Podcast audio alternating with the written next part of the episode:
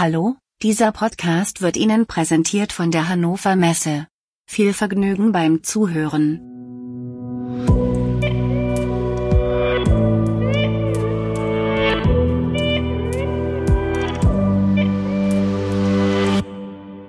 Hallo liebe Zuhörerinnen und Zuhörer, das ist die Podcast-Folge Nummer 39 des Podcastes KI in der Industrie. Mein Name ist Robert Weber.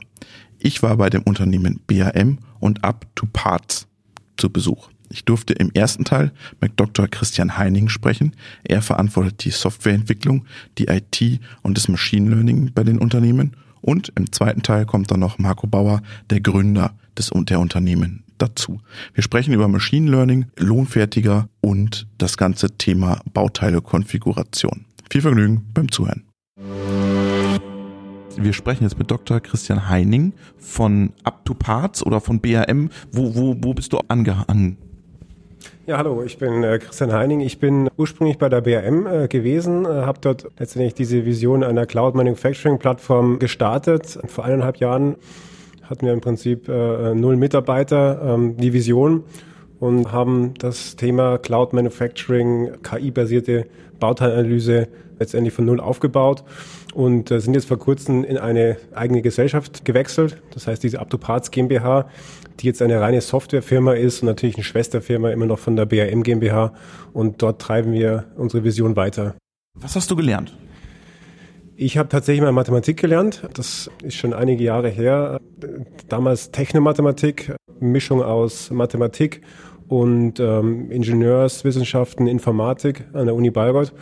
Habe dann tatsächlich in den Ingenieurswissenschaften promoviert, ein bisschen das Feld gewechselt, bin dann über die Simulation, CAE-Methoden in die Softwareentwicklung gekommen und wie gesagt seit 1.7.2018 jetzt hier dabei.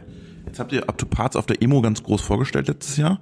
Was ist daran denn jetzt KI oder Machine Learning? In der Fertigung heute spielen jetzt beim Bauteil-Quoting oder beim Generieren von Arbeitsplänen spielen sehr, sehr viele Emotionen mit. Emotionen, Fachwissen, Erfahrung einfach von Facharbeitern, von langjährigen Mitarbeitern, die den Maschinenpark kennen, die Bauteile kennen, die wissen, wie Bauteile gefertigt werden. Und wenn ich beispielsweise ein Bauteil 2 Mitarbeitern gebe und die sollen es bewerten, sollen letztendlich Fertigungspläne herstellen, dann kriegt man 2 Antworten, 2 Ergebnisse, die unterschiedlich sein können. Also das heißt, unterschiedliche Preise, natürlich unterschiedliche Maschinen, die vorgeschlagen werden. Und was wir gemacht haben, ist, wir haben dieses Wissen, was bei der BAM für einige Jahre letztendlich gesammelt wurde, haben wir nochmal aufbereitet. Das ist leider bei Data Science oft ein großer Bestandteil, letztendlich Daten aufbereiten, und da stößt man oft auf große, ich will jetzt nicht sagen Hindernisse oder Schwierigkeiten, letztendlich einfach die Datenqualität ist nicht die ein Data Scientist braucht, sondern man hat mit Excel zu tun, man hat mit Access zu tun, man hat mit Papier zu tun, mit PDF und so weiter, und haben wir letztendlich das Wissen digitalisiert, haben auch neues Wissen generiert, indem wir den Mitarbeitern eine App an die Hand gegeben haben. Ich weiß nicht, ob es der Marco schon erzählt hat, wo Mitarbeiter einfach ihr Wissen letztendlich der App mitteilen, und die App ist natürlich so, dass die Daten, die dahinter liegen, natürlich dann schön sind und sofort verwendbar sind. Okay, ihr habt Bilder gezeigt von Bauteilen, oder? Und dann haben Sie entschieden, gut oder schlecht? Also so einfach ist es nicht. Sie haben 3D-Modelle bekommen. Ein Bild zeigt natürlich nur einen Ausschnitt eines 3D-Modells, sondern wirklich 3D-Modell, das rotierbar war. Kann das von hinten anschauen, von vorne, kann es drehen, kann es größer machen, kleiner machen.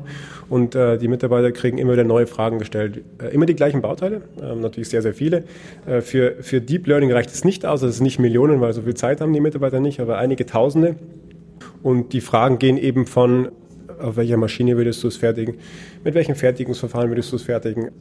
Und wie würdest du spannen? Was ist das Rohteil dazu? Und diese Informationen hatten wir dann wirklich digital so verfügbar und konnten damit dann Entscheidungen treffen, maschinell, die vorher einfach nicht möglich waren. Okay, jetzt hast du saubere Daten von deinen Domain-Experten bekommen, die gesagt haben, gut, schlecht, auf welcher Maschine. Was hast du jetzt mit diesen sauberen Daten gemacht? Die Daten sind letztendlich analysiert worden, sind mit Hilfe von Batch Learning haben wir die verschiedensten Modelle ausprobiert.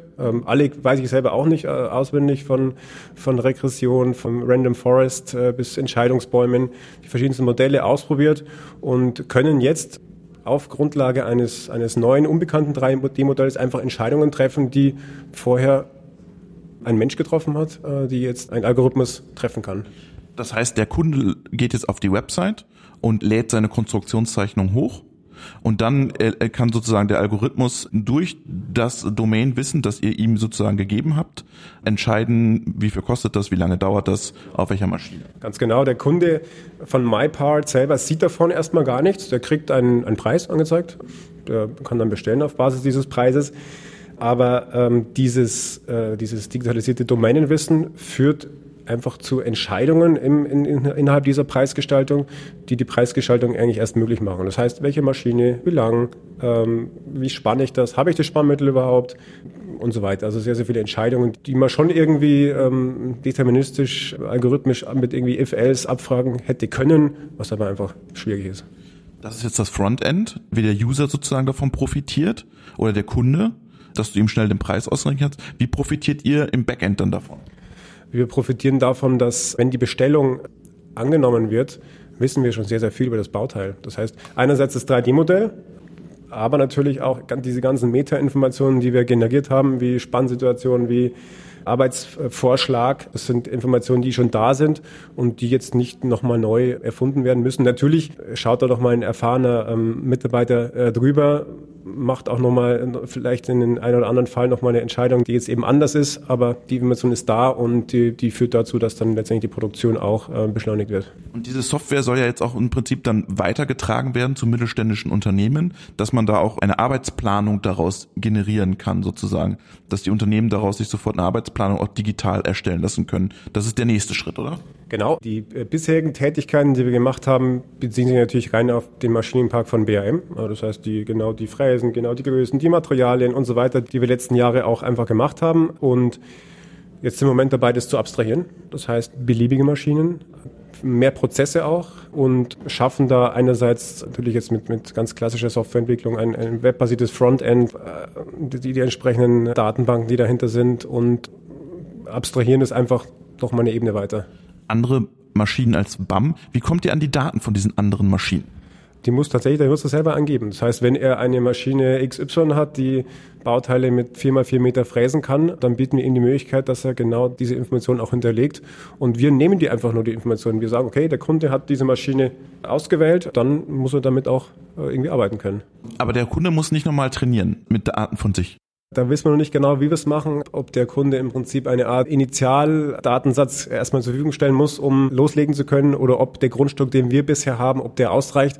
Das sind wir noch am Austüfteln gerade. Es gibt ja die Möglichkeit, über Small-Data-Ansätze sozusagen statistisch ergänzend, also Lücken im Prinzip statistisch aufzufüllen. Ja, wie gesagt, da sind wir gerade dran. Wo seht ihr da den größten Markt für diese Software? Der größte Markt für die Software ist eigentlich so der typische kleine Mittelstand, der jetzt noch nicht komplett durchdigitalisiert ist, der jetzt noch nicht ein High-End-ERP hat, sondern es gibt in Deutschland, wie gesagt, diesen starken Mittelstand, sehr, sehr viele kleine Unternehmen, 3, 4, 5 Maschinen, und die haben oft einen guten Mann abgestellt, der einfach nur kalkuliert. Das heißt, der beste Werkermeister, der macht den halben Tag, steht er an der Maschine und bildet aus und hält die Fertigung am Laufen, und die andere Hälfte der Zeit sitzt er im Büro und muss Zeichnungen lesen und interpretieren. Und dem bieten wir natürlich die Möglichkeit, dass er in Sekunden schnelle, sehr, sehr viele Bauteile berechnet, Entscheidungen trifft und dann auch in seine Fertigung ziemlich schnell einlasten kann. Im Prinzip ermöglicht ihr auch ein Wissensmanagement bei dem Kunden, dass er ein Wissensmanagement aufbaut dann, weil dieser Domain-Experte, der Meister, ist irgendwann weg. Genau, absolut. Das heißt also einerseits Wissen, einerseits diese Plattform sammelt ja auch dann wirklich Maschinendaten im Sinne von, welche Maschinen habe ich überhaupt, und oft wissen vielleicht auch neue Mitarbeiter gar nicht, Mensch, was kann ich denn überhaupt, was kann meine Fertigung, und das wird ihm komplett abgenommen. Wie entstand die Idee zu dieser Software? Da müssen wir sprechen wir mit dem Gründer des Unternehmens. Wie entstand die Idee zu der Software? Im Endeffekt war es eine Übertragung aus anderen Branchen auf die Industrie. Also 2010/11 war die Idee da. Zu der Zeit gab es diese Ansätze ja bereits, sei es in der Printindustrie oder irgendwo anders. Für mich war es einfach eine logische Konsequenz, dass das möglich sein muss, diesen ineffizienten Weg dieser menschlichen Einschätzung maschinell zu ersetzen. Und wo hast du das gesehen, wo du gedacht hast, wo war die Initialzündung? Kannst du dich noch daran erinnern? Oh je, also gesehen habe ich es nirgends. Also wenn, dann war es wirklich geprägt aus Printindustrie, weil ich zu der damaligen Zeit auch halt viele Sachen über Internetdruckereien oder dergleichen halt auch wirklich bezogen habe. Und habe eigentlich dann dieses Modell mir gedacht, dieser Online-Beschaffungsprozess, der muss auch in diesem Fertigungsumfeld möglich sein. Das war, würde ich sagen, so die Initialidee, ja. Was ist das Ziel mit der Up2Parts? Wird das irgendwann das klassische Lohnfertigungsmodell bei BAM ablösen? Nee, also BAM ist im Endeffekt ein Kunde von Up2Parts. Wir haben bei Up2Parts Software gekauft, lizenziert, mit der wir unseren BAM-Maschinenpark und unsere Firma effizienter gestalten. Das wird in meinen Augen einfach ein ergänzendes Paralleluniversum sein. Wo sammelt ihr denn diese Daten? Macht ihr das on-premise oder in einer Cloud-Anwendung? Das haben wir von Anfang an als reine Cloud-Anwendung gesehen, sind da mit Azure verbandelt, haben da sehr, sehr gute Erfahrungen und natürlich haben wir ein lokales Rechenzentrum, wo wir einfach Sachen ausprobieren, einfach mal auch Algorithmen antrainieren, aber nachdem die Plattform Cloud-basiert ist, nutzen wir einfach da moderne Techniken wie Kubernetes, Docker und zahlen letztendlich auch Rechnung, nur das, was wir wirklich nutzen. Es sind beliebig skalierbar, haben unendliche Rechenpower zur Verfügung, wenn wir es brauchen und letztendlich auch wenn die Last auf MyPart oder auf Up2Parts einfach hoch genug ist, dann haben wir Autoscaling und das funktioniert super. Das ist jetzt eine, sagen wir mal, eine Vertriebskonstruktionsbestellsoftware, Prozessdigitalisierungssoftware. Gibt eine Ambition von Up2Parts auch an der Maschine was zu tun, sich also in diese ganze Steuerungsthematik reinzusetzen? Absolut. Die Daten in der Maschine, das sind ja eigentlich die wertvollsten, weil die dann tatsächlich Rückmeldung geben, wie lang ist das Bauteil gelaufen, gab es vielleicht Probleme, gab es vielleicht irgendwelche komischen Vibrationen oder Temperaturanstiege. Wir haben das tatsächlich auf der Roadmap. Wir wollen in der ganzen Fertigung von Zerspannungsbauteilen, aber auch von additiven Bauteilen wollen wir eigentlich die ganze Kette abbilden. Von eben Auftragseingang, Quoting, von Stammdaten, Datenmanagement im Sinne von, welche Materialien habe ich überhaupt auf Lager? Wie komme ich an mein CAM-Programm bis hin zu am Schluss dann, wie geht das Teil auf die Maschine und wie ist die Rückmeldung dann tatsächlich? Diese ganze Kette wollen wir mit unserem Produkt Up2Parts Cloud abbilden. Okay, vielen Dank.